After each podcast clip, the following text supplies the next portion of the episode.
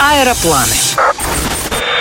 Если вы прямо сейчас перебираете варианты, где незабываемо отметить свадьбу, у чьих берегов наловить тунца и барракуд или оседлать 7-метровую волну бесстрашно стоя на доске, предлагают дорогой, но беспроигрышный вариант. Крошечный остров Маврикий в Индийском океане. Здесь на белоснежных пляжах устраивают как символические, так и легальные церемонии бракосочетания. В первом случае документов не требуется вовсе, любой каприз за ваши деньги. Во втором бумаги нужно предоставить как минимум за месяц. Еще из плюсов Никаких специальных прививок. На острове нет ядовитых животных и насекомых, как, впрочем, и преступников. Единственный неприятный момент, который может подпортить отдых – упавший на голову кокос. Обещание рекламных проспектов подтвердила и журналистка Илона Линард.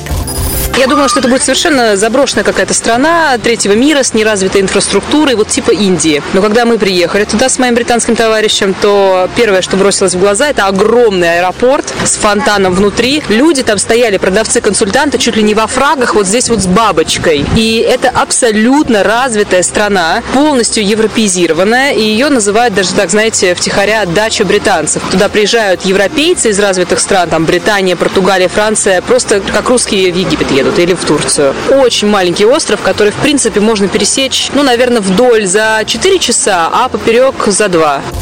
Все пляжи на острове песчаные поддерживаются в идеальном состоянии. Каждый день их чистят от мусора, обломков кораллов и водорослей. Впрочем, специальные тапочки перед купанием лучше все же надевать. Так вы, как хозяин стоп, гарантируете им сохранность. Одно из главных чудес страны – многоцветная земля Шамарель. Это уникальное место состоит из песчаных дюн семи цветов. Причем, если их смешать, то спустя буквально несколько часов границы между песками снова восстановятся. Есть на острове и потухший вулкан, и свой Нотр Нотр-Дам с купелью в форме гигантской морской раковины. А еще везде в сувенирных лавках вы найдете изображение исчезнувшей в 17 веке птицы Додо. Аборигены часто сравнивают себя с ней. Такие же добрые и беззащитные. Ну а если вы не пожалеете денег и приобретете сари, сможете стать почетным гостем на местной свадьбе.